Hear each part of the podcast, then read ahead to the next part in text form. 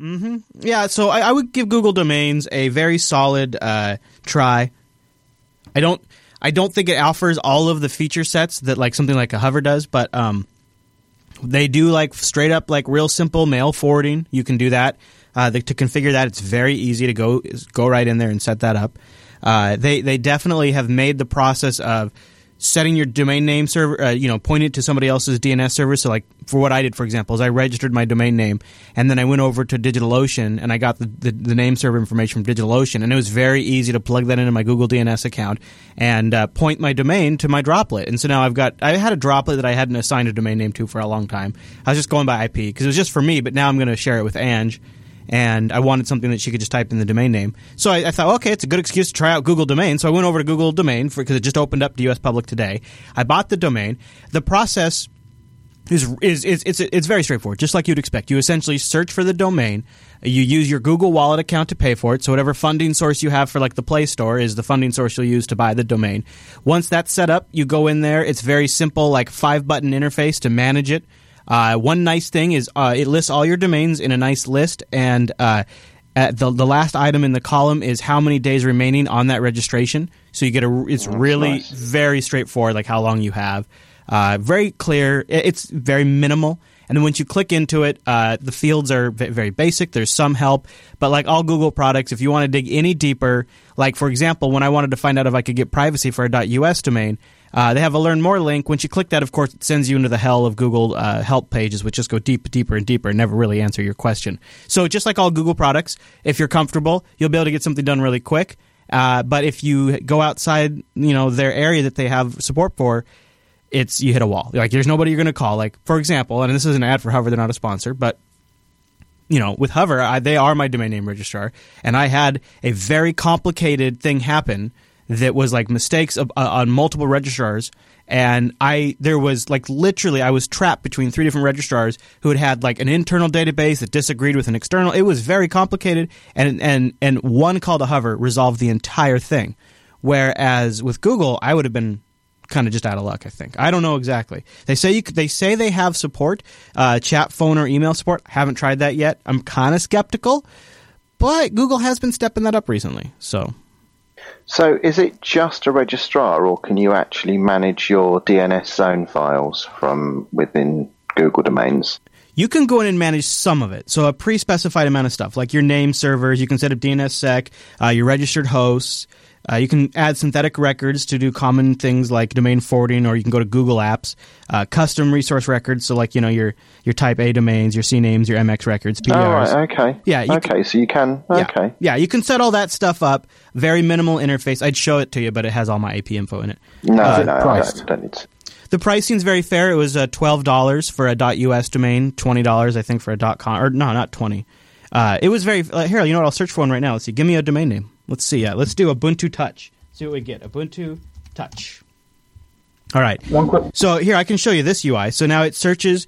It gives you a little frowny face for the uh, UI for the domains that are not available. So uh, I get frowny faces for UbuntuTouch.com and UbuntuTouch.net, but I get green smiley faces for UbuntuTouch.org. And then it's also recommending UbuntuTouch.equipment, UbuntuTouch.properties, and UbuntuTouch.systems. So the UbuntuTouch.org, twelve dollars a year. Ubuntu UbuntuTouch.equipment and properties and systems are like 20 30 and 20 a year uh, and so it looks like coms are about 12 bucks a year same with us one question I would have is um, Hover offers uh, volume pricing. So, like the more domains you have on your account in Hover, uh, the less you pay for renewals for yeah. all of your domains. Yeah. Uh, does Google appear to offer anything like that? I don't think so. I don't. I don't. I haven't played with it long enough maybe to be able to fully answer that. But from the looks of it, you're just doing one domain at a time, uh, and it's just always the same flat rate every time. You can add multiple domains. There's like a cart, but I, I don't think there's any discount. But I, I could be wrong. Uh, I gave uh, over the weekend. I gave their latest testing ISO a spin, and it's kind of slick. So, like uh, one thing that's nice is it does some notifications that are uh, pretty good. And one of the things it'll do is it'll actually update the installer. So I boot the live environment, and I get a I get a notification that comes up and says, "Hold on a second, uh, Antergos is updating the installer." It updates. Yeah, I just had that as well. Yeah, and it closes and reopens it, so you get the latest installer, which is pretty nice.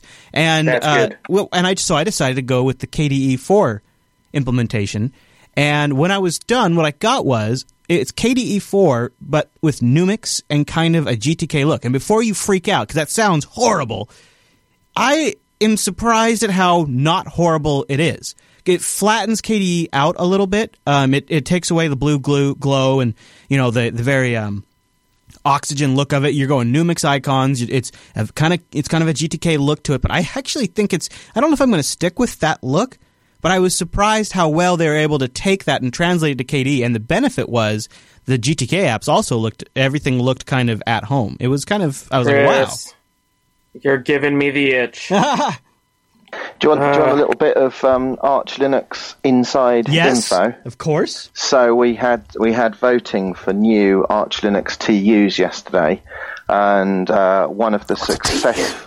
Uh, trusted user. We're the people that look Thanks. after the community repository and uh, moderate the AUR and, and other stuff, look after backend infrastructure. But one of the new TUs is the maintainer for LXQT. Oh, cool. Yeah, so guess what's coming to Arch Linux into the official archive? Yeah, soon? no kidding, and we'll probably have first class support. That's great. Yeah, yeah, I, I know him quite well because he's, he's he's on the uh, old existing LXDE team, and he's he's the guy that does all of the package maintaining for LXDE for Lubuntu.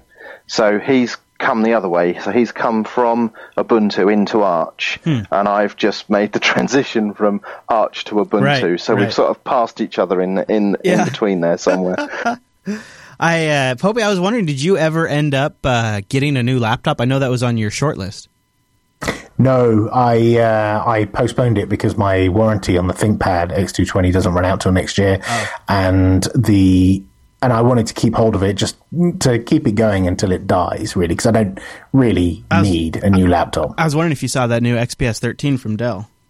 With, yeah, the new yeah, one looks yeah. awesome, but yeah. also I like the new ThinkPads that have put back the right, old right. keyboard with the, the nipple. Pro- not the old keyboard, the, the, proper the proper keyboard. It's a proper keyboard. Yeah, yeah, yeah. Too bad the uh, latest, unbelievably, I, I, couldn't believe it. I have to double check. I could be wrong. It seems so impossible to believe. I would definitely double check this, but I swear, after I saw the announcement of the new Lenovo's, I went and looked at the video cards, and they're Intel 4800s. How can that possibly? Is that be? bad? Yeah, yeah, Why? yeah, that's really bad. Because uh, I mean, like the Dell XPS is the Intel 5500. You know, when you get to 5000, then you're in the Iris series graphics. It's a whole new category of Intel graphics. Oh, I didn't realize that. No, the 5000, yes, but when 5500 is the new Broadwell chip. Yeah. So Their how these Lenovo's is 6000. The Lenovo must be. Oh, okay. The Lenovo so must still not based be on on the the that seems, Haswell. That seems odd, though, right? Well, no, because uh, Broadwell isn't even shipping yet, technically. Hmm. Like it's just starting to come out now. Like it was announced at CES. Oh, so and, so um, these laptops are all having the, these laptops today shipping are with a processor that's already been replaced, essentially.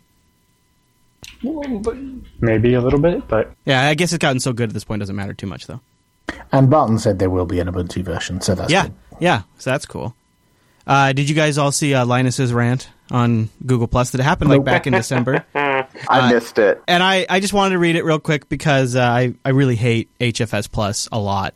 Um, mm-hmm. so uh, there was this talk about uh, I love it. It's this Google Plus thread. and they're talking about a bug, and a wild Linus Torvalds appears with a great HFS rant. he says, and he goes on to talk about how there's this bug, and he talks about how there's issues with HFS. He says, quite frankly, HFS Plus is probably the worst file system ever. Christ, what shit it is. NTFS used to have similar issues with canonicalizing UTF-8 uh, using non-canonical representations of slashes. I think they at least fixed them. The OS 10 problem seems to be fundamental. Uh, he goes on to which is like, okay, so fundamental problems. Okay, all right. So then the thread kind of gets hot, right? And they start kind of, some people come in, come on, Linus, they start calling him out. Uh, Linus, then some people agree with him. He comes back in to say further in the comment thread, the true horrors of HS Plus are not in how it's not a great file system, but in how it's actively designed to be a bad file system by people who thought they had good ideas. The case insensitivity is just a horrible, horrible bad idea. An Apple IIe could have pushed, or Apple could have pushed fixing it back in that era. They didn't. Instead, they doubled down on a bad idea and they actively extended it very, very badly to Unicode. Okay, so NTFS did some of the same, but Apple really took it to the next level with HFS Plus. There's some excuse for bad case insensitivity in a legacy model. We didn't know better.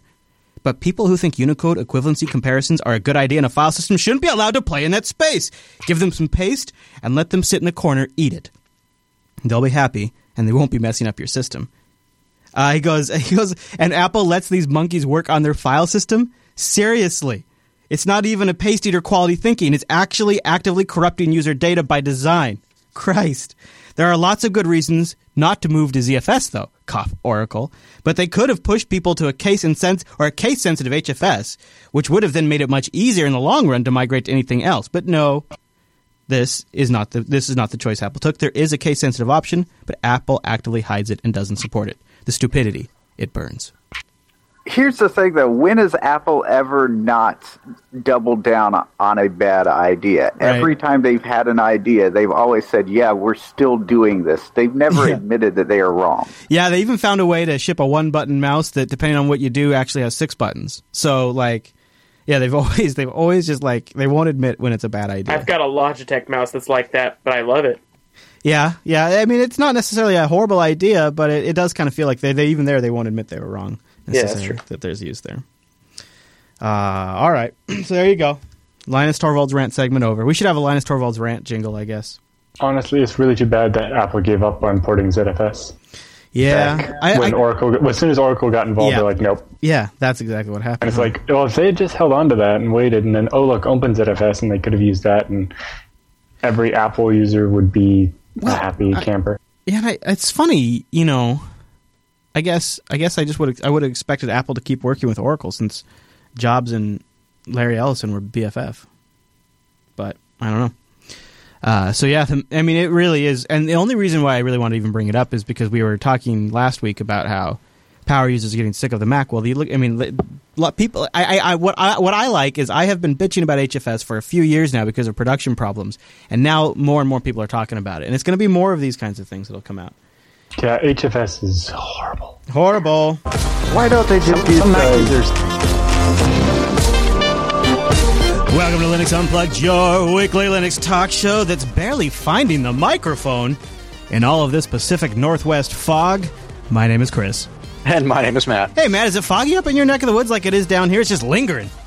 I haven't stuck my head outside yet, but it, I see sunshine coming through my blinds, so I think you we're okay. You are such a geek. You know, I haven't gone I outside am, right? today. Yeah, I know. Yeah. I, will go outside. I, go I really haven't gone outside if I hadn't had to drive into the studio either. So I guess. I mean, I only go as far as the Wi-Fi allows. Right, that's so. a good point. That's that's yeah. a safe bet. Yeah, it's been like this like since last week. We've been surrounded in a fog, but in huh. this fog, we have had time to reflect on the state of Linux and we have a great show coming up for you today on the Linux Unplugged show.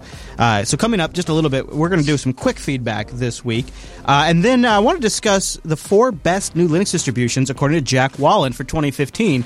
And at first, I came into this list and I'm thinking the four best lists. These lists, these lists. I read the list and I'm like, hold on, hold on a second. I think Jack's onto something. These are some compelling distributions, and you might not have heard of a couple of them. We're going to talk about that. Plus, uh, then after we gave the Mac a good bashing last week and in the pre-show, uh, it is only fair that uh, we get a little real about some Linux issues. But I actually think it's a really great thing, and uh, it's a list, yes, of problems, but of problems I think are addressable, and we'll talk about that in the uh, second half of the show. So, Matt, yeah, we probably should get started. I'll put everything so. aside, close my VLC window, stop watching YouTube and uh, maybe we'll uh, take a moment and uh, welcome the Mumble crew to the Unplugged Show. Time appropriate greetings, Mumble Room. Good morning. Hello. Hello. More coffee. Hello. Hello. Yo-yo. Hey. Hi-oh. so before I managed to hit record today, uh, Popey admitted to the uh, entire live stream that he's uh, switched over to Antergos. He's now a happy Antergos user, and uh, you're a bad I'm still man, gainfully Chris. employed. I had to give you a hard time. No, uh, actually, I gave uh, I, I downloaded the latest Antergos release. They just I actually got the testing ISO, but Wimpy reminded me they just released uh, a new stable ISO um, two days ago. Mm. And I, Matt, I, I, tried something that was crazy. I did the KDE version of Antergos, Ooh, Antergos, re- rebellious, and it, when it installs, it's a kind of a GTK looking kind of KDE. Now, before you uh-huh. puke, it's Numix themed, uh, and it actually works. It's sort of a flatter KDE. It's still KDE, but with a slight GTK look, and the result is both Qt and JT, GTK apps look great on the desktop, and it's overall it's really it's it's really well done. It's interesting. I don't know if I like it a lot. I don't know if I'm going to stick with it, but I was I was pretty interested in it. So, anyways, go check out the latest Antergos ISO. Uh, yeah. They just released them and screenshots where it didn't happen. I, I, okay, oh, okay, okay. Actually, Chris, um, the installer's running right now on a spare laptop, and I was surprised. I, I, like you, you mentioned earlier the auto update thing the installer has, and I went through the installer, and it looked really familiar, and I've realised where they yeah. uh, borrowed some of the design from. It I, looks exactly like yeah. the Ubuntu yeah. installer. I actually, when I first reviewed yep. Antergos, I made the mistake of assuming they had forked the Ubuntu installer. I was, yeah. I was right, very. No, it's a, it's their own thing, isn't it? Yeah, and it's neat. Like like Popey says, when you boot up the live environment, it automatically updates. So you have the latest installer. Not to mention when it's installing all of the packages, they're the absolute latest version. So if you're installing right now, you're going to get kernel 3.18, which is crazy, and it's great. What were you going to say, Wimpy? I was going to say that when they started making their uh, installer, it was heavily uh, influenced on Ubiquity, and they actually had Ubiquity's source in their tree yeah. as reference for, for quite some time. That was why I actually thought it was. So in my review, I sort of matter of factly stated it was a fork of the Ubuntu installer because I went to their Git repo and I saw the code for the Ubiquity installer. I thought, and and and and then even once they made their own, like they still took some assets and stuff. So like some of the files were actually named like Ubuntu something, and so I thought, oh. well, dead ringer. It's oh. just a fork, right? I actually looked at the freaking code. I'm like. Dead ringer, and so I say it in the show, and then I got a lot of people contacting me, including the Antergos developers. Like, no, actually, uh, we wrote that from scratch, and we're kind of proud of it. Like, oh, I'm, I'm sorry. Yeah, okay. it's good. Yeah, yeah, it, it, seems pretty nice. It is really good. It is because the Ubuntu installer is really nice too. Giving yes. me the itch. I know. I know. I'm sorry. I'm sorry. I, I had the itch too. I, I think they make a cream for that. I, you know, there's a branding opportunity here. Yeah, that's true. That's very true. Uh, okay. All right. So, anyways, just wanted to give those guys a plug because they do great work. And yeah. Popey reminded me a little bit before the show started, and then I, I had a weekend adventure that I forgot to share with everybody. Uh, so let's cover uh, another distribution that's been getting a lot of attention, uh, and I think uh, it's a favorite around here: Ubuntu Mate, or Matai, or Matati, or Mate. Uh, so Eric writes in. He says it's awesome, and I thought this was a great story. Different Eric, not uh, producer Eric. Uh, and uh, he was struggling. Uh, he was not super happy with the direction of Unity after 1204. He says when it came out, Ubuntu 1204, I was very excited, and uh, he says, but then Unity had to show its face, and I quickly found out what garbage it is, and my unhappiness began. I downgraded hmm. to Ubuntu 10.04, and I found I liked it more than 12.04. I tried GNOME 3 before downgrading to see if it was any better than Unity, but GNOME 3 is such a pig with different makeup, only really stupid. Sorry, Chris, I know you like GNOME 3, but I'm just channeling my inner Torvalds here. Of course, that sounds like he's trying an old version if he's doing it on 12.04. I'm so disappointed by the direction of the GNOME team took. It feels like it's different just for the sake of being different, with absolutely nothing redeeming for the power user.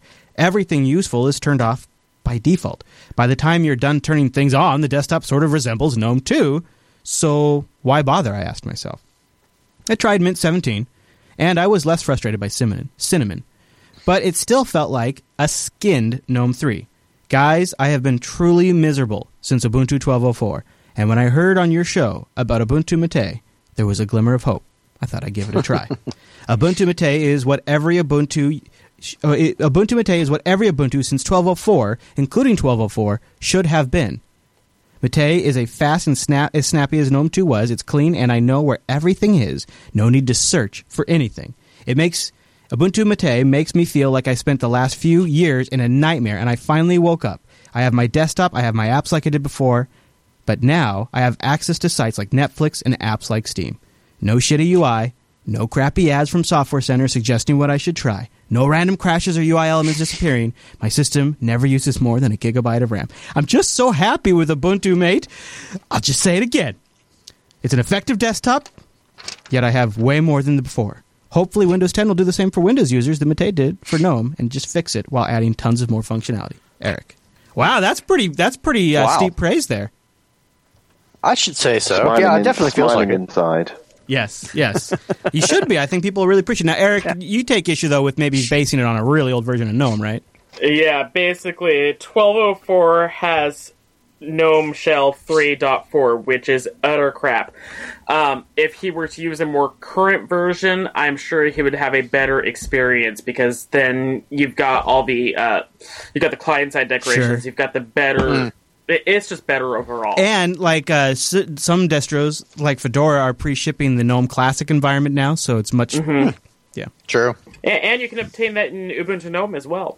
Uh, Wimpy, did you see our interview with the Mate developer on Sunday's Linux Action Show? I did, yes. What did you think about his comments on the transition to GTK3? Uh, well, I, I, obviously agree. I'm I'm deeply familiar with the uh, difficulties we've had, and although I've prepared that unofficial repository uh, with Mate built against GTK3 for Arch users, and that when when Mate 1.10 ships, I will push the GTK3 versions mm. into the official uh, Arch repositories, but they are very clearly tagged as experimental. And the reason for that is is that whilst they're working fine against GTK 314 at the moment, as with every GTK 3 release, we can't be sure what's going to happen, change and break with 316. So we're kind of hoping for the day that GNOME 4 comes along and GTK 4 comes along so that then we have a stable API to target. Wow. Wow, I can't believe you're already hoping for GTK4. Meanwhile, I'm wow. It's imminent. I think. I think mm. it's imminent. I think it's going to mm-hmm. come soon. And the and the other thing that uh, you asked Stefano about um, Mir support uh, yeah. and Wayland support. Yep, yep. So Wayland support has been on our roadmap for some time, sure. and definitely Stefano is very keen to start work on Wayland. But um, quite recently, probably I, I first heard about it around October time last year Canonical have starting started to commit Mir compatibility patches ah. for GTK3. Oh. So if that continues and comes to fruition, technically it should be possible through GTK3 to target Wayland and Mir. And what we would need within the Mate team is somebody who's uh, enthusiastic about actually doing it because it's a small team and um, there's lots of jobs to be done. So, uh, so there's opportunity for somebody there, to come in there and own that. Yeah, yeah. I think it's dependent on Canonical finishing their work, actually adding the support to GTK3. But I should imagine that's going to happen given uh, this push this year for for um, Unity Next. Uh, now, to Blackout 24's question, um, and, I know I don't know in the case of Wayland, but in the case of Wayland or Mir, is there extra burden on the Mate project to do things like the compositor or something like that? Is there more work you'll have to do besides just toolkit stuff, or is the toolkit going to bring most of that stuff for you? Yeah, it can. Uh, in, in with regards to Wayland, this is one of the conversations I had last year. Um, G- GTK3 alone is all we need to bring Wayland support to Mate. We That's don't great. need to sit on top of Mutter or anything like that. Nice, very fantastic. Well, uh, I'm really interested to see how that goes. Uh, do you think is this going to be a transition that will be very? Uh, it's going to is there going to be a big change for users when they when when uh, Mate goes to GTK three, or is the theming going to hide a lot of it, or what's that um, going to look like? Could well, be a big I mean, change. Not really. If you if you install it now, you can install yeah. that unofficial repository now. So if you run up a you know a virtual machine with uh, uh, do it the easy way, go with Antergos, seeing as though you were talking about that earlier. They have Mate support, and I know they have Mate support because I, I helped add it. And um, you can start with that, and then they use the official Arch repositories. You can then add my unofficial repository, and it's designed to cleanly upgrade from the official repository, so you could jump from Antergos with uh, Mate 1.8 built against GTK2 yeah. to GTK 3 for Mate 1.9, and you'd be able to see firsthand what it looks like. Looks like, and by and large, it looks very similar. There's, yeah, al- almost the same. I mean, very close. And then there's a few applications where because GTK3 just implements things differently, mm-hmm. it looks a bit different. So when there's uh, tabs in in things, the tabs are, are laid out a little bit differently. But by and large, it looks very, very similar. And there are a few Arch users that are actually running that GTK3 version and have been running a GTK3 version for about six months now. So yeah, I almost it did it this is weekend. good enough as a daily driver. I saw the uh, I saw the write up on how to do it, and I thought about. It. I think I even linked to it in the Linux Action Show show notes uh, you for did. Sunday. Yeah, uh, and uh, I thought about doing it just for the interview, so that way I could run it. But I, I just did. I ran out of time. But it looks interesting. I think I'm going to try it soon. See what I notice. Hmm. Yeah. Okay, you know what else you should all try soon? Uh, something I love quite a bit. Something that Matt and I use the heck out of. In fact, a lot of the hosts here at the Jupiter Broadcasting use the heck out of as DigitalOcean. Head over to DigitalOcean.com right now. Go over there and check out DigitalOcean while you can, too, because I'll tell you what. Things are a changing, my friends, in the world, and you can have your own server up in the cloud. Uh, earlier today, Matt, I was like today. I was like Mr. Productive, Matt.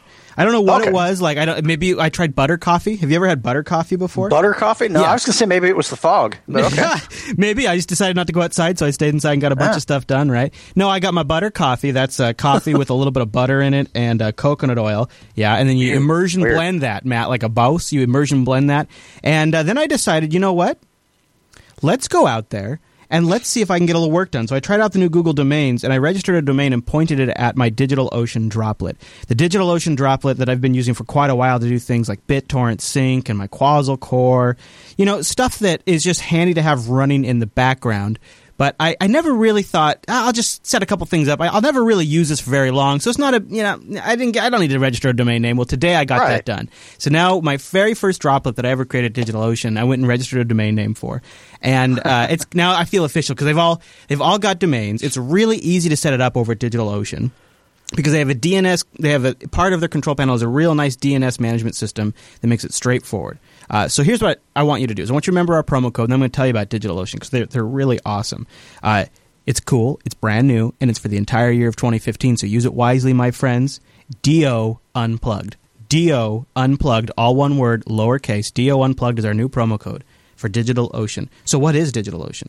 Go check them out right now. It's Simple Cloud Hosting. It's really done right. I've got several systems up there now because it's straightforward. I get going in no time. It's intuitive and really easy to spin up your own cloud server. You can get started in less than 55 seconds. The pricing plans start at only $5 a month for your own rig. You get 512 megabytes of RAM, a 20 gigabyte SSD, one CPU, and a terabyte of transfer. These droplets are running on top of Linux using KVM, all riding on SSD drives across the board. DigitalOcean has data center locations in New York, San Francisco, Singapore, Amsterdam, and London. But it's really the interface. And I really, t- t- just today, just today, like before the show, I literally, like, before I came down, I, so I probably was doing this uh, 45 minutes ago uh, before oh, wow. I came down here. And it's just, I, I didn't even worry about, like, oh, well, I need to go on air. I need to start the show up because I know how straightforward and intuitive the DigitalOcean control panel is. So I know that once I get in there, it's just going to be boom, boom, and I'm done. And it really is crazy straightforward. And they've got this API.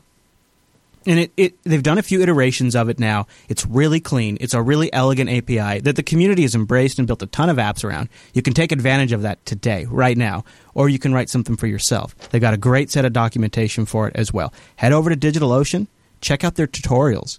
They've got the best tutorials on the web, and they'll even pay, pay you to write for them. They've got editors that can work with you, and they'll pay up to two hundred dollars for a piece you write for their for their tutorials section. So if there's something that you're an expert on, setting something up that you see a gap and people are searching for that, you could go make a little cash on the side and write it up for DigitalOcean. There's just great resources over there. DigitalOcean.com. Go check it out. DO Unplugged is our new promo code to get the $10 credit. You can try out the $5 rig two months for free. DO Unplugged. It's a great deal digitalocean.com. And a big thank you to DigitalOcean for sponsoring Linux Unplugged. It's so neat to have like I feel like I have my own server farm up in the sky. I know, right? It's like I keep I, I'm actually still in the process of bringing stuff over from other folks that I work with because I'm like, can you just move it over to DO because then I can just do it. Yeah. And I can just get in there and get things done without having to monkey with whatever you got going on over there. It's great. Mm-hmm, mm-hmm. All right, guys. Matt, I think you might have a suggestion. I have one suggestion. Uh, but uh, we really have never solved this problem for the audience. Let's take one more okay. crack at it. We can always take submissions from the audience too. But uh, Dukaked wrote in, and he's looking for an open source. Ah, open source no. solution for remote support. Okay, now so I think that takes out like TeamViewer and uh, a few others. Thanks for an amazing uh. show as always. I wanted to ask you how you go about doing remote so- support and screen sharing, a remote control for users behind routers. This is people like friends and family behind home routers and small businesses behind their business routers and firewalls, with them probably using Windows. Uh, so the company I work for uses TeamViewer and Join.me, which work well for the purpose, but I want a solution that's open source, not licensed, and has no subscription. I'm considering connecting to a port forwarded SSH server, which might help, and then using further forwarding to get into their machine over RDP. But there's got to be a simpler way of doing this. Is there a TeamViewer like solution that I haven't heard of? Thanks for any tips. Uh, keep our Sundays rocking. Do cake. Now, what do you think, Matt? Uh, Anything jumping out at you? Or you know, the, he kind of hit the nail on the head as far as if you want to go with an open source solution, it is certainly doable, but it's going to require some work, some SSH, some some of this, a little bit of that, a little bit of forwarding, you know, a little bit of IP magic. Um, there's nothing out of the box that I know of specifically. It's going to do what he wants. That's open source, and I personally just happen to use uh, TeamViewer or you know one of the others, just whatever works at the time. So not off the top of my head, no. Yeah, I was thinking maybe Chrome uh, Remote Desktop, but again, that's not free. And and that's been kind of buggy sometimes. I've mm-hmm. had some issues. Mm-hmm. So, Wimpy, is there a way to accomplish this with X2Go? There is, yeah. X2Go has a desktop sharing feature. So, oh my gosh, even really? if I'm not using it for like remote terminal services what? style thing, somebody could remote control my session still using the X2Go client? Yeah, yeah, so I, I have this on wow. my father in law's machine at his house. So he's got port forwarding on his router to his laptop, and when he right. needs help, I X2Go into his machine on a shared session, and we talk through what he needs to do. And how does the IP mapping and stuff like that work? Like when he's behind his router, does it universal well, plug and play that? Or? I've, n- no, what I've done is I've um, put um, his MAC address in the DHCP server on the router, so he always gets the same IP oh. on his um, on his laptop so the port Smart. forwarding always works. Ah, so you set up port forwarding. So that's one disadvantage. But if you have the advan- if you have yeah. the ability to set up port forwarding, uh, yeah, how else yeah. would you do that? I can't because you'd, you'd have to have a piece of software on the remote client that's updating the firewall in real time with your you know your... the the only other one I know is you can do reverse um, reverse VNC connections.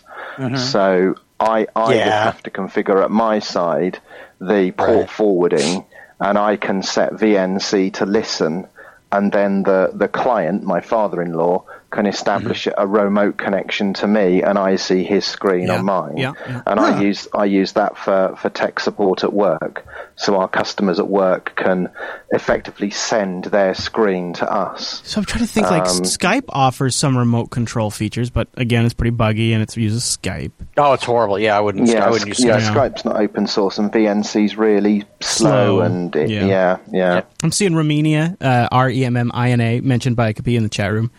Yeah, uh, that was kind of where I was thinking. It's just it's one of those things where it requires a little bit of massaging to get there. But right. yeah, that would work. Right, and Bentley's uh, reminding us that Universal Plug and Play will do the port forwarding, uh, but you you know you have to have something that calls on Universal and, Plug and Play, and you have it. to have it enabled. A lot of people don't. Yeah, yeah. And, and, like, and Bentley's here in the yeah, in the no, I know, as well. I know. I just okay. I, we we've already mentioned Universal Plug and Play twice. Um, so I think, and I, I, know, so we know there's ways to do it, right? Like if there was a yeah. way to trigger universal plug and play using a remote client, to, I like, I like honestly, if you have the ability, X2Go is going to give you unquestionably the best performance, probably better performance than any commercial packages out there. Uh, the only really? downside is you got to have the port forwarding set up. That, that doesn't, I mean, that might be, if you're doing a small group of people, that might be doable. Uh, yeah, I was wondering too if Jitsi, I don't know if Jitsi offers remote screen control. I think it's just remote screen sharing with Jitsi. So I don't think that would do it. But if anybody out in the audience knows, uh, the feedback thread in the Linux Action Show subreddit or uh, go over to the contact page on Jupiter Broadcasting and let us know. I would love a fully fledged open source remote control product because right now I'm doing a mix of Splashtop, which is yes. hit and miss, Chrome Remote it's Desktop, which is so I like literally Matt. Sometimes I have Chrome Remote Desktop and and Splashtop on the same rig because at any given time one of them doesn't work. See, and that's been it for me is that, like, on Ubuntu boxes, Splashtop is great. On anything other than Ubuntu, Splashtop is a face, face to a brick wall, um, as far as on the Linux side of things. Um, so I tend to go, like, with TeamViewer, and, like, maybe if I'm running something like Arch-based or something like that, I generally have had better luck in that space. Usually it's TeamViewer or Splashtop for myself. Oh, you know, uh, one that I, we've talked about like three years ago on the show is guacamole, which is an HTML5, oh. or maybe it was like oh. two years ago. Or so we talked. Remember we? Yeah. Remember we talked about guacamole really briefly. I do. Yeah, yeah that was briefly. Yeah, yeah uh, and so that's another one to check out is guacamole at guac.dev or guac-dev.org or something like that. Anyways, that's a good one uh, that uh, yeah, came in. Most of the WebRTC ones I can think of are all just like view screen you can't modify. Yeah, yeah. Yeah. Because you wouldn't want the browser to be able to give someone remote control. Guacamole. I like the name. It's a great yes. question, and it's uh, it's something at the towards the end of the show. Major problems on the Linux Desktop 2015 edition. One of the things he calls out is uh, remote desktop support solutions like this. So I think Dukaked kind of nailed it a little bit. Uh, I think he's kind of right. Uh, and I, I, I know there's other things out there you could obviously do. Like, for example, uh, at first I thought I always needed, re- if they're on Linux boxes, I always thought, oh, I need remote desktop support. And then you know what I realized? A lot of the times I can just SSH into the box, kill a process, yeah. update a thing, uninstall exactly. a thing. And I didn't actually need the GUI login nearly as often as I thought I did. Well, and you're escaping the bloat too, so that if the if the hangup is in fact GUI based, a lot of times you can slide in yeah. under the radar like yeah. that and deal with whatever the hangup is. Yeah. Not, yeah. Yeah. Gitso. I'm not familiar with Gitso, but there's a suggestion coming from. Oh yeah, that's that. I think that's the reverse VNC thing actually. Ah. Yeah, that's exactly it. Yeah, that's the, the, the client side of the reverse VNC. Yeah. Mm-hmm, mm-hmm. I'm making notes as we go here because some of these are really useful. Yeah, so. yeah. Okay. Uh, mini UPnP could be used uh, to uh, make a program to do this. Oh, okay. Thanks, Bentley. That's good. So I guess there's. I guess you could string a few things together.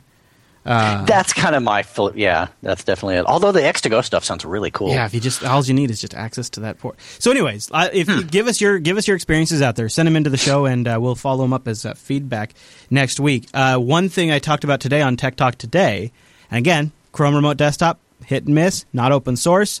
Uh, yep. But they did just announce the Chrome Remote Desktop client for iOS, so now you could like use an iPad and remote oh. into your Linux box and have remote control. So that's kind of cool.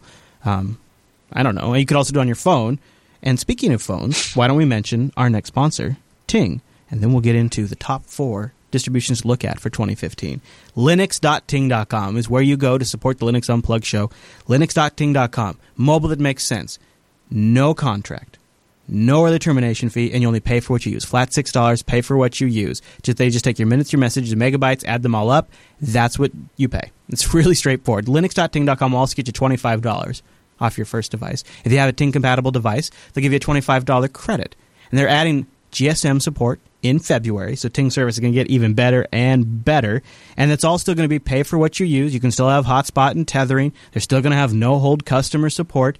And uh, also, they're still going to rock some great tips. Ting has always got great tips on their blog, and they're doing Ting tips right now for Android. And here is a great tip for probably most of the audience is if you have a podcast catcher on Android, they've done a roundup of so not only great podcast clients, but how you can set these up, fully animated GIFs, so you can look at it on the smartphone itself, where you need to go, so that makes your only your your podcast only download on Wi-Fi. Hey, look at that Linux Action Show HD right there. Look at that. So that way you only get the show, like especially when you're downloading Linux Action Show HD over Wi-Fi, right? Right. That's a nice tip. And again, if you think about think about this. This is a mobile carrier telling you how to save money. And the reason they're doing that is they've based their business model not on incentivizing you to keep buying the bigger and bigger packages. Oh, you know what? I might need four gigs. Ah, four gigs isn't enough, honey. We better go to six gigs. Ah, you know what? We're using six gigs a month now. We better go to 10, right? And then, of course, you really end up using six one month, four one month, eight the next exactly. month. It's a huge range because your life is different every single month. So that's where Ting comes in, right? So their model is you just pay for what you use, and that doesn't cost them any more if you use less or more. So they don't mind telling you how to save money. And that's why these blog posts are so handy. So this is a great roundup of how to set up your podcast catcher to only download while it's over Wi-Fi on your phone to make sure you don't get any surprise bills. And it's among a bunch of other great tips. Start by going to linux.ting.com, try out their savings calculator, see how much money you would save. I'm getting like $2,000 in savings now with their savings calculator. It's crazy because I've been a Ting customer for like two years, got my Nexus 5 now, and I'm just paying for what I use. linux.ting.com. And a big thanks to Ting for sponsoring the Linux Unplugged show. linux.ting.com. And thank you to all of our listeners out there who go there, check out Ting's offerings and resources. Uh, you really are helping us stay on the air by doing that. So we really appreciate you supporting our sponsors. Okay, so uh, Jack Wallen wrote a piece for uh, Linux.com saying the four best new Linux distributions to watch in 2015. And I almost always pass over these top lists because usually they're for clicks and I don't think they're necessarily bad, but not my style. It's However, usually fluff. It's yeah, usually fluff. I, yeah, yeah. And I, I kind of thought this was going to be the case with this one. It's not necessarily not fluff, but it's good fluff, I guess. uh, so he says every year new Linux distributions pop up, something new and game changing. So he's looking at some of the distributions for 2015. And uh, Mumble Room, feel free to jump in if you disagree. Number one distribution to look forward to, he says, is Evolve OS. Evolve, and I, ironically, I got an email this morning that was raving about Evolve OS. Uh, he says it's incredibly simple to use. It's inspired by the Chrome OS desktop with a user-friendly interface that anyone can sit down and use immediately. The developers of Evolve OS have taken a page from Chrome OS design look and created the Budgie desktop. Budgie is not a fork of another desktop, but is built from the ground up. And uh, I'm pulling up a screenshot right here for those of you watching yeah. the video version. it does look very nice. Uh, so Evolve OS number one. Number two, Sparky Linux Game Over Edition. It's based on Debian testing. It's a rolling release distribution. Sparky Linux Game Over Edition uh, adds Steam, Steam Launcher, Wine, Play on Linux to Sora, along with standard gaming tools and services like Game Over Edition. Uh, uh, uh also has in it um, the PSX emulator, the Kega Fusion and Sega Mega Drive Genesis emulators, and PSP emulator. So it comes with a lot of great stuff. Uh, and also really low resource desktops. So there's one for you.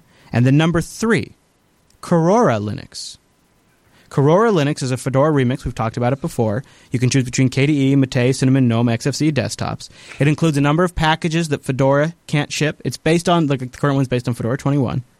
Uh, so it includes things like Adobe Flash, Dropbox, Google Chrome, Google Earth, Google Talk plugin, RPM Fusion repos pre-set up, VirtualBox, all based on Fedora. It's like Fedora that's ready to use. In addition to all of this, Korora includes packages called Flarp, I guess, or Felarp, or whatever it is. It, like, it ma- yeah, I don't know. It makes installing drivers like the NVIDIA graphics driver super easy.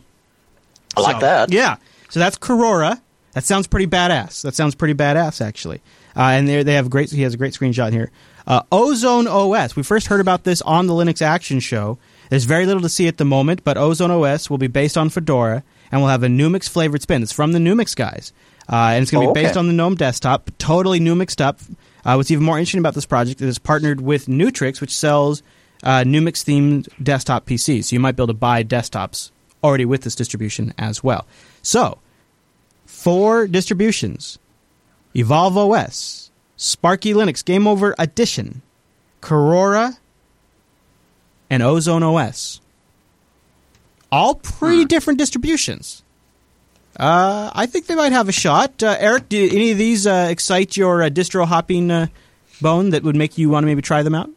Well, not really the distro hopping bone, but one I would add to the list would be Kubuntu 1504 because they will be shipping Plasma 5. So that's really kind of hmm. something to keep an eye on, I think. There's a game changer, yeah. Hmm. Yeah. Daredevil, you feel like uh, maybe uh, certain elementary OS is missing?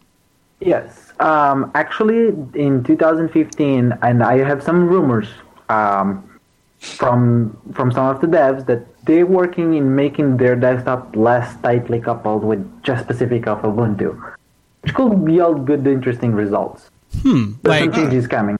Like the elementary OS desktop environment. Uh, what is that called? Uh, Luna, right? Pantheon. Oh, Pantheon. Yeah, thank you. Luna is one of the yeah. releases. Luna is and the there's also, BSD one. And in distribution wise, there's also Deepin, which it's a Chinese company backing it up. They have uh, full time developers working on it and they're submitting code. It, and they actually have a very different desktop environment, basically multiple type of things, but they have something unique coming out of there. I, I feel like Korora should be getting more attention than it is. You think? Yeah. I, yeah, I do. I think Fedora is compelling, but it's just not really usable uh, without a lot of changes, like number one RPM Fusion and you know probably Dropbox and right. Flash. But it's for someone that wants to open up the hood and get in there and yeah. actually do things themselves. I, right? I, don't know. I think Korora has some potential. I've yeah. I've installed it yeah. and I've been pretty impressed by it. So, and you know, it's it, it's close to a mainline distro, so you get all the benefits of a, a largely supported big community distro, but with some niceties added to it. Uh, I guess that was my question. About was like why does each feature have to have its own different version of Linux? oh, Alan. well, no, I, I, like I just mean even as no, I think it's a fair question. Seems, it's a fair like, question. Honestly, I want that feature, but I want it on the Fedora that I'm used to, yeah. or the Ubuntu that I'm I, I already have. That's why the rest of us just run Arch, because then we just install we just install Arch and then just install whatever you want.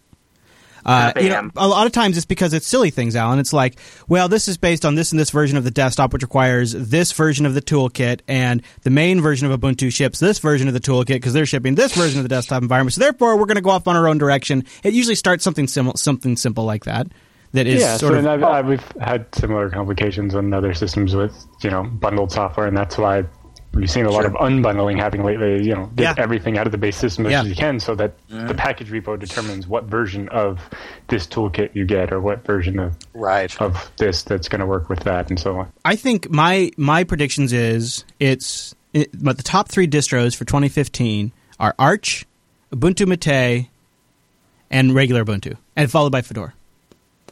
That's what I think the top three. Like, yeah, you know, I mean, I, am not saying in that order necessarily either. It could be a different order, but uh, I mean, these distros are great.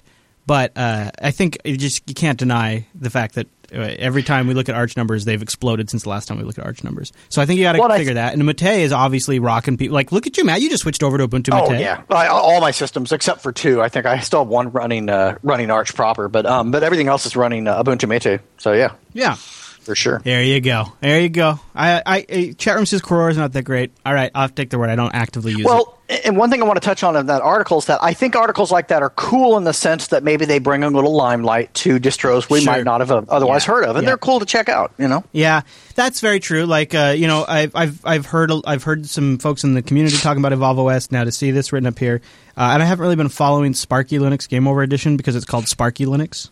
So right. Yeah.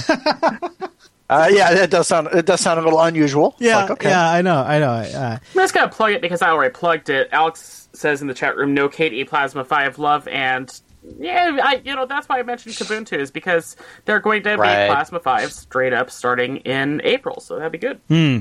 Wimpy, yeah, what do definitely. you do? You think uh, Deepin should be getting some love? Well, it's definitely interesting. I installed it um, a few months ago to have a play because I'd heard good things about it. And I have to say, if you've got a Mac switcher who's looking to go to a Linux platform, they're mm. going to feel very comfortable mm. with Linux Deepin. Um, you need a fairly decent machine because it's compizzed to the hilt, uh, but it's got some very sexy transitions and it's got a unique take on control panels and what have you. It's a very tidily put together yeah. modern distribution that's a, that I have to say is different from everything else out there. It's yeah. not at yeah. all like GNOME 3. It's not at all like KDE or KDE Plasma. It's not at all like Unity. Um, you know, they've not really done something different. Huh. Jared Devin, were you going to say something? Were you adding something? I was saying that it's not even uh, looking like elementary. As he mentioned, you know, the Mac familiarity. Yeah. familiarity. Yeah. Mm. Yeah. Yeah, uh, you're right. It, it, it is distinctive, uh, and it's quite it's quite good. If you've got a decent machine, it's worth a look. Yeah, it does look very nice. It looks like they don't do very many releases, but that's not necessarily a bad thing at all.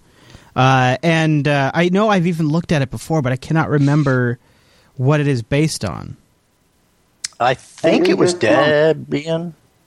Yeah, it's yeah. definitely a Debian based system. I don't yeah. know if it's a and, and, and, I, and I seem to remember their package man or their their uh, software installer or software manager rather was uh, very creative, very yes. colorful. That was we liked that a lot, yeah. didn't we? We did. Yeah, real real robust. Yeah, the Deepin store. Yeah. Mm-hmm. And the reason it's difficult to pin it down is because every time they have a release, the UI is completely different. So I don't know if they've settled on this current right. incarnation of the UI, but every version of Deepin has been distinct from the last. But maybe they've they've settled on this this one now. It'd be worth a review if you if you're doing a distro review. Yeah, we should yeah. look at it again because it's been a year and they have a new release. And Urban 120 in the chat room says it's Ubuntu based, and uh, I, I, believe okay. Urban. I trust him. So makes sense. Yeah, uh, and uh, they have some of their own tools like Deepin Movie Player, Deepin Music, Deepin Screenshot, even, and they actually look like decent tools too, which is uh, which is nice. I, I, this is definitely worth another look. I think so. I will put this on the list. Uh, I, we're talking. you're talking about my uh, distro hopping bone. This kind of itches my yeah. distro hopping bone. Yeah, a little bit. I wonder which version of Ubuntu. I bet you know if, if, we did some digging, we could probably figure out like exactly oh, which version it's based yeah. on. Hopefully, LTS all day. I would I'm hope sure so. Yeah, yeah. If it I'm is, sure then mm, give it a go. I think yeah. I might yeah. give it a go. Well, all right, there you go. Deepin, and, and by the way, the URL if you at home would like to check it out, linuxdeepin.com, linuxdepin.com to check it out and you can download the 2013 or 2014 edition. And uh, let us know what you think. We'd love to hear your thoughts. I'm looking at the uh, view package list right now, uh, and it which just redirected me to uh, uh, DistroWatch. So, oh, okay. I'll do some post show digging because it's been a little while since I've looked into it. And it looks pretty good. Okay, we've got our last topic of the day to get into.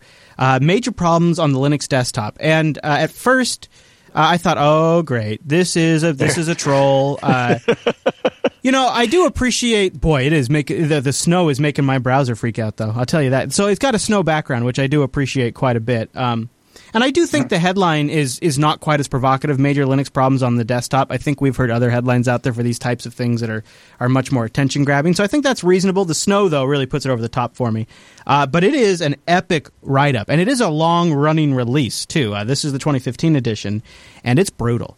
Uh, so we're going to talk about that, and uh, I think you know maybe counter some of it, but acknowledge some of it, and it's maybe not all bad. Maybe not all bad. First, I want to talk about something that's great, and that's Linux Academy. I'll shake it off, shake, shake, shake it off. I think that's a song, actually. Uh, LinuxAcademy.com. Shake, shake, shake. Yeah, yeah, shake, shake it, right? LinuxAcademy.com slash unplugged. Hey, Matt. Linux yeah. Academy just added uh, some Nginx courses. Now we've talked about Nginx Ooh. quite a bit on TechSnap, and if you've heard us mention it, and you're like, "What is it? What is? Why is it so great? Why not go take some courseware?" Uh, Docker courses were recently updated. Vagrant was recently updated. Puppet stuff was recently updated. I mean, it's really all the stuff that you really got to get, get current on. And the great thing is, is the Linux Academy folks are super passionate about all this material, so they're the experts to go to. They've got step by step video courses. You'll be able to take advantage of this. So once you go over to linuxacademy.com right now, unplugged is the slash you go to linuxacademy.com slash unplugged get your 33% discount, which is a killer discount. And then you get access to all of the content at Linux Academy. You get your own server as the courseware requires it. You choose from seven plus Linux distributions. It'll spin up that virtual server. It'll give you a public IP address and a DNS name, and you SSH into it to do all of your management courseware. And then, of course, when you've chosen, like, say, you choose a CentOS rig to do your courseware on, well, then that since that's your virtual machine, all of the courseware, all of the stuff automatically adjusts to match that distribution. You've got only a limited amount of time available? Well, they've got learning plans. You go in there and say, with sliders, Monday I have two hours, Tuesday I have one hour. Wednesday, I have no time. I got them filtered. It's crazy. I don't have any time Wednesdays. Thursdays, well, TechSnap's kind of like going to school, so I'll just do one hour. Fridays, I'll put in three hours. I then it generates me a learning plan, automatically just fits that schedule for me, keeps me in the loop. Like it'll send me a little reminder, like, hey, bro, you got a quiz coming up tonight. Don't forget to study. Okay. And I'll be like, thanks, Linux Academy. It's great. It keeps you right there. You go back in, you see how long the next section is going to take. You can download this content and listen to it on the go like a podcast. They have live streams where you can ask the educators questions directly. They got a community. They'll get you going if you ever have a little bit of a bump. It's a really cool system, you guys. LinuxAcademy.com slash unplugged. Why not start with the OpenStack Essentials? Really, like OpenStack is su- such a fundamental technology in the industry, and if you don't know about it, why not go just take the fundamentals courseware? I hear from folks all the time that start with Linux Academy as a total noob on a topic and take it all the way and go get certifications. It's it's kind of a pretty f- neat phenomenon, and I've even it's it's unbelievable. Like there's folks that have gone to Linux Academy here in Washington State, some listeners of our shows that have taken Linux Academy courseware and are now working at Amazon. And Linux Academy has a full set of AWS courseware too, so you can go in there. Uh, and uh, I heard from one of them recently who uh, gave me some info that was really useful that helped me correct something I made a mistake on. And he says, "Yeah, by the way, I got the job thanks to my courseware nice. at Linux Academy." Yeah. Isn't that neat? It's really cool that is to hear really that. cool. Yeah, so go check it out yourself. LinuxAcademy.com slash unplug. And a big thank you to Linux Academy for sponsoring the Linux Unplugged program. You guys are doing an awesome job. They're adding new stuff like crazy, too. Holidays didn't slow them down.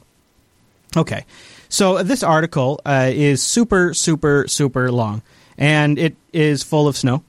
But uh, it is a regularly updated article that is trying to be the most comprehensive list of problems anywhere on the internet with the Linux desktop. Now, this person is not a Windows advocate. Uh, he even says no, here, no, it's not. this is not a Windows versus Linux comparison. Uh, he says, I want to make this crystal clear. Windows, in some regards, is worse than Linux, and it's definitely not ready for the desktop either. So it's not, uh, and this guy fixes bugs for the Linux kernel, for many of the desktop environments. Yeah. A long-time developer, and he writes in here, uh, in different categories, the problems that are wrong with Linux. Uh, so I'll just read, read, a couple of them, okay, guys? And and this isn't about bashing Linux, but I actually think if we look at this list, it's not such a bad idea to itemize the problems we have with Linux because then we have a central place to sort of acknowledge these problems and work on them, yeah. right? So that's well, definitely. Re- and it definitely reads like an article that was written by someone with a clue. I disagree with a number of points, and I think there's some cherry picking, but you know, I think it's worth looking at. So uh, he, of course, bashes on NVIDIA Optimus technology and ATI yeah. dynamic GPU switching, still not supported on Linux. Open source driver limitations he bashes on. Uh, they say uh, he says open source NVIDIA drivers not properly and fully support power management features and fan speeds. Uh, Mesa problems, of course. You cannot easily mix proprietary drivers and open source drivers. Uh, so you know some things in the audio subsystem. He picks on the audio system. No reliable yeah. sound. He's he's referencing a lot of things here. Uh, he complains like one of ours is too many layers of abstractions lead to situations where he just cannot determine why his audio is input is output is not working. Uh, so you have ALSA kernel drivers, ALSA library, then to DMIX, PulseAudio server to ALSA library, then Pulse backend, then to the application. Six layers of audio redirection, and if you're on KDE, it's seven layers of audio redirection because of Phonon. Uh. No, no reliable high definition audio support. Things like above 96 kilohertz or greater than 24 bits pretty much unusable often on Linux. No reliable system wide echo cancellation. You might notice that from our mumble room sometimes. On Windows and Mac OS, there's a system level echo cancellation that applications can take advantage of. Um, lots of slamming on X. X is largely yeah, outdated, oh yeah. unsuitable, insecure. X doesn't automatically switch between desktop resolutions if you have an application that goes full screen and running and crashes for some reason. X doesn't restore gamma properly if an application changes. So if you play a Valve or a Wine game and experience a problem, you know, he's got a command here that'll fix that. Lots of complaints with X. A huge section on X. High DPI support is pretty much non existent at the X level. Uh, Wayland. He's got complaints about Wayland. Applications must implement their own window shadowing under Wayland because yeah. Wayland Decorator has no access to application subwindows. Applications must implement their own font anti-aliasing, or the GTK or Qt toolkits must. And there's no API for setting system-wide font rendering. He says most sane advanced Windows systems, windowing systems, have exactly this. Windows, Android, Mac OS, you can all set system-wide font rendering. In Wayland, all clients read all applications are totally independent in this regard. Applications read GUI toolkits must also implement their own DPI scaling. Again, Wayland doesn't do that. Uh, Wayland, even though there's a even though its version is above 1.0, is still largely incomplete and not supported proprietary NVIDIA and AMD GPU drivers. He's got a whole section on font rendering, the Linux kernel driver, problems stemming from vast number of different Linux distributions. Mm-hmm. It's a pretty long list of problems. Well, and he does link, you know, he does provide citation for 99% of the stuff. And so I'll give him props for that. Um, I, I, think my only real gripe with it, because it's really well written. I mean, for, really, I mean, it's very detailed. A lot I, of work I went can, into this. Yeah, I mean, he actually cares and honestly knows what he's talking about. But I do feel like there's someone that might need to just whatever he's developing or working on, take a break, dude. Calm down. It's it's not going to bite you. It's and there's okay. some stuff where like it know? seems a little like, arbitrary geez. and there's not enough information. Yeah. He says the new init system, System yeah. D, has been utterly broken by design. System D yeah can and does segfault crash and freeze in the right. same world, and it system should never crash. And he even says in the comments that he's it's crashed for him. And then his proof for this is well, he Google searched uh, System D segfault, right. and that's his proof. Uh, I've got System D running on nine systems under pretty heavy production load right now, and uh, I've never had it. I've ne- they've never crashed. Period. Let alone System D crash. I've, yeah, I've never had System D crash ever in yeah. two and a half well, years. And if you look at his regressions link, uh, you know, great writer. I have no problem with who he linked to specifically, but it doesn't actually prove anything. Yeah, um, you know, it's just it's just a citation, and so it's kind of like you know, there's a lot of subjective stuff here. It's like how, at the end of the day, if he's really up, this upset about it, you know, let's maybe flip this upside down and try and find solutions to it. Okay, there's a lot of layer abstractions. There's a lot of there's a lot of layering stuff in Linux distributions in general. It's kind of the nature of the beast. Um, in 2015, computing holistically blows. Yeah. I don't care what platform you're yeah. on, and that's okay. We don't have to, you know, you don't have to make it your daily thing. Um, so, you know, I don't know. I, I look know. at this list and I think to myself, like, all right, eh. some of these problems are legitimate problems. Like a lot of the problems mm-hmm. he mentions with X and stuff. Um, right, right. But totally. they don't really prevent an average user from using the computer. And bingo, they don't maybe even notice that if you're really an average no user. one does. And if I park well, this in front DPI of some random guy on the street, stuff. they don't care. Yeah, DPI scaling, sure. Yeah, but yeah, again, sure. there's a bunch of stuff like that. It just makes it really hard to use a system where if you used a different operating system, it would just work. And it's really annoying, but at the same time, it's the kind of thing where a developer can work around it and and just decide they don't care. But it's the type of thing that you can't convince your mom right. to live with it. Well, and the toolkit does provide, like GTK and, and Qt can provide some. So if they just use if it's GTK app or Qt app, they'll still have the whatever the GTK and Qt system wide anti-aliasing setting is. But if like oh Pulse Audio, you know what? I'm just it sucks. It's it, it, it's just still not working. I mean, like well, as soon as I try KDE desktop, it's not working. If I'm on anything else, it's fine. But it's yeah. just it's too much. It's uh, exactly. Alex. Do you have something? Do you have input on the uh, audio frameworks? Uh, yes, I wanted to mention that the audio situation is very complicated. I would, what I would like would be a port of the Media Kit from Haiku. Hmm.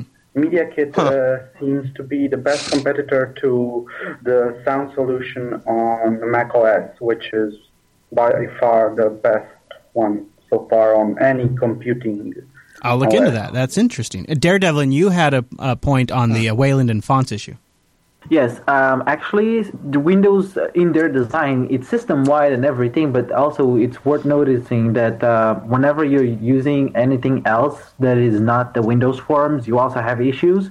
Not to mention that actually it opened up an extremely dangerous gra- vulnerability just because they did it in that design and right. that model. I so remember the font, the that, font bug. Yes, where you could take, exactly, you could own a system like, with a font.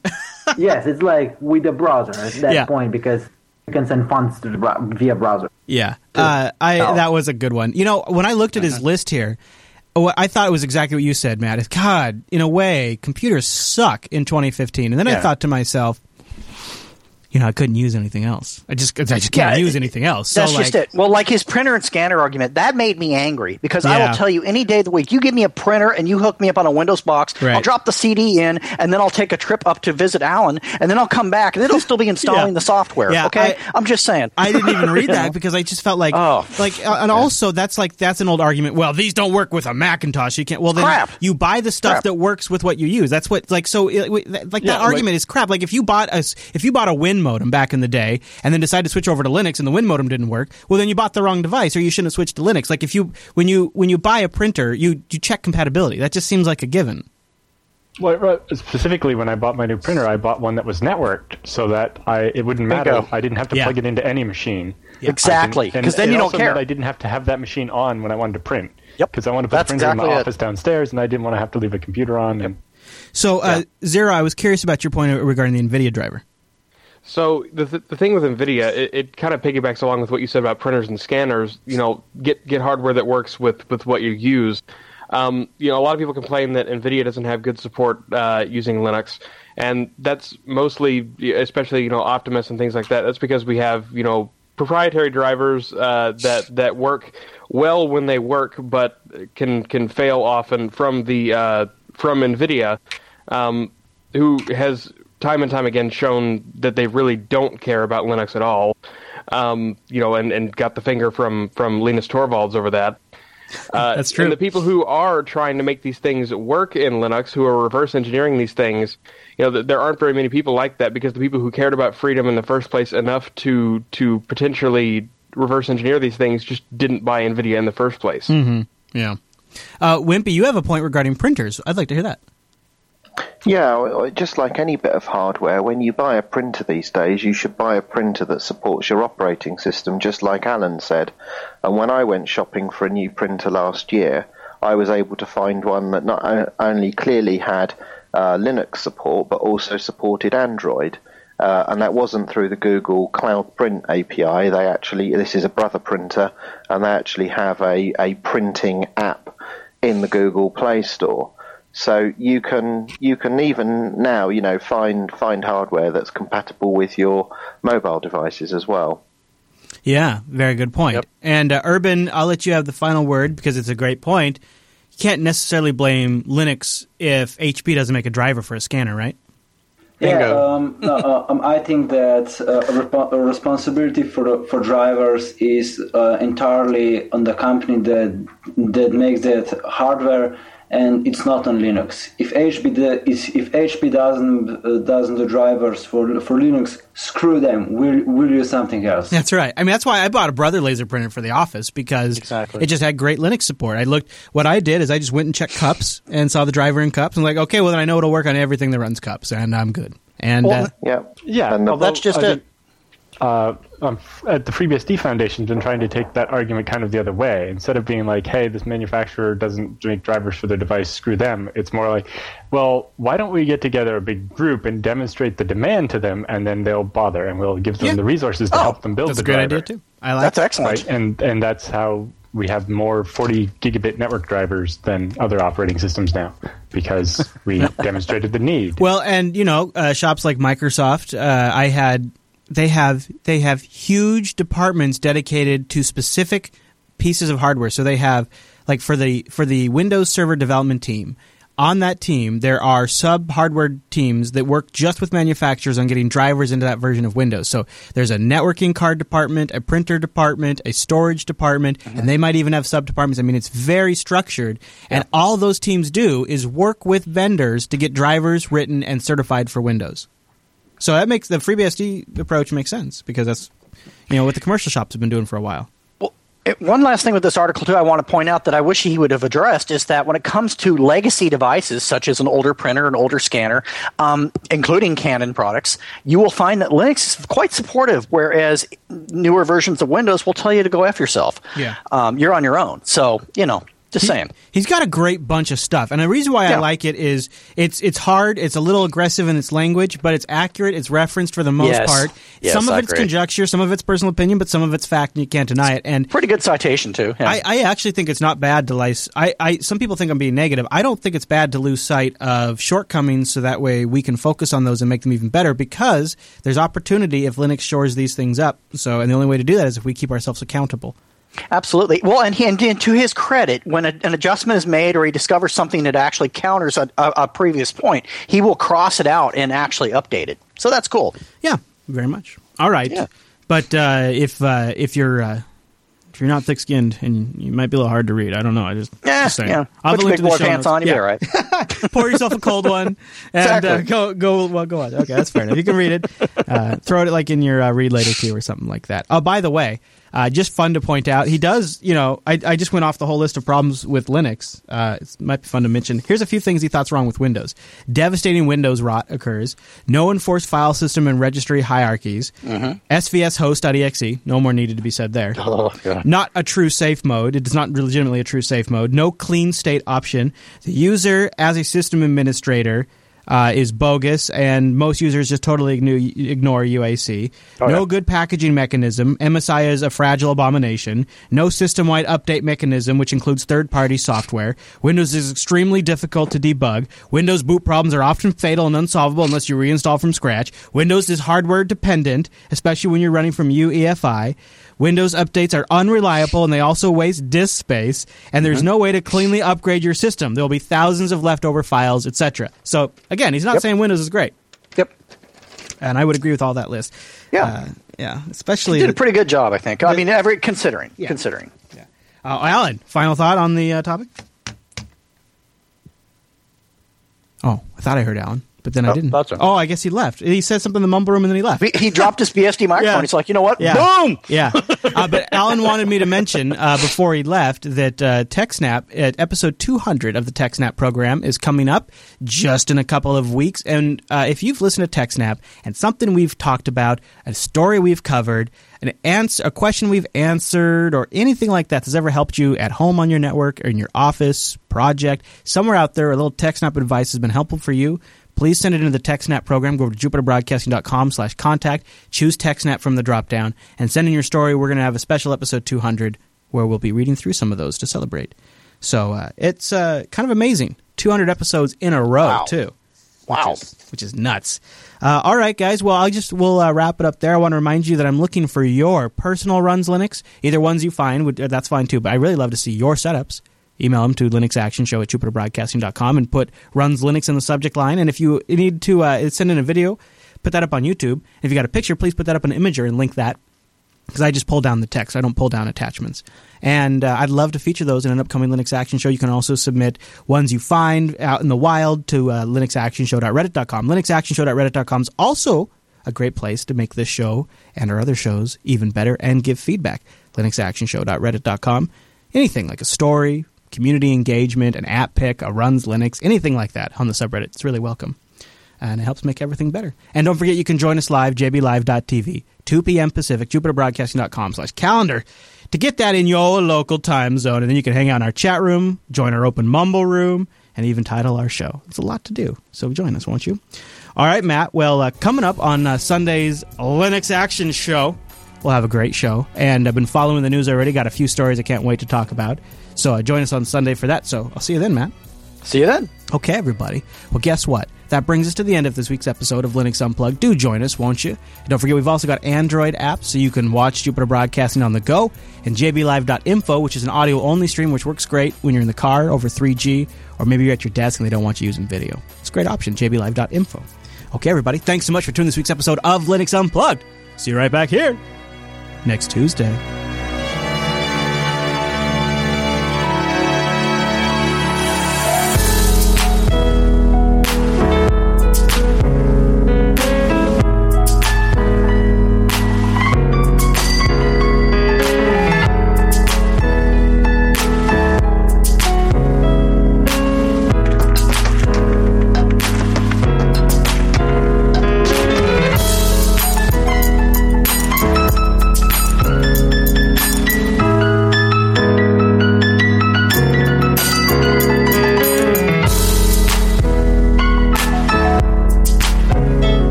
jbtitles.com. Everybody go to jbtitles.com and we boat! Boat, boat, boat, boat. Boat, boat. And uh, we'll go, while you guys vote, I want to play, uh, I don't know if there's been a series of videos, uh, the Ubuntu Touch Terminal Emulator. It came out once before, but we didn't talk about it on the show.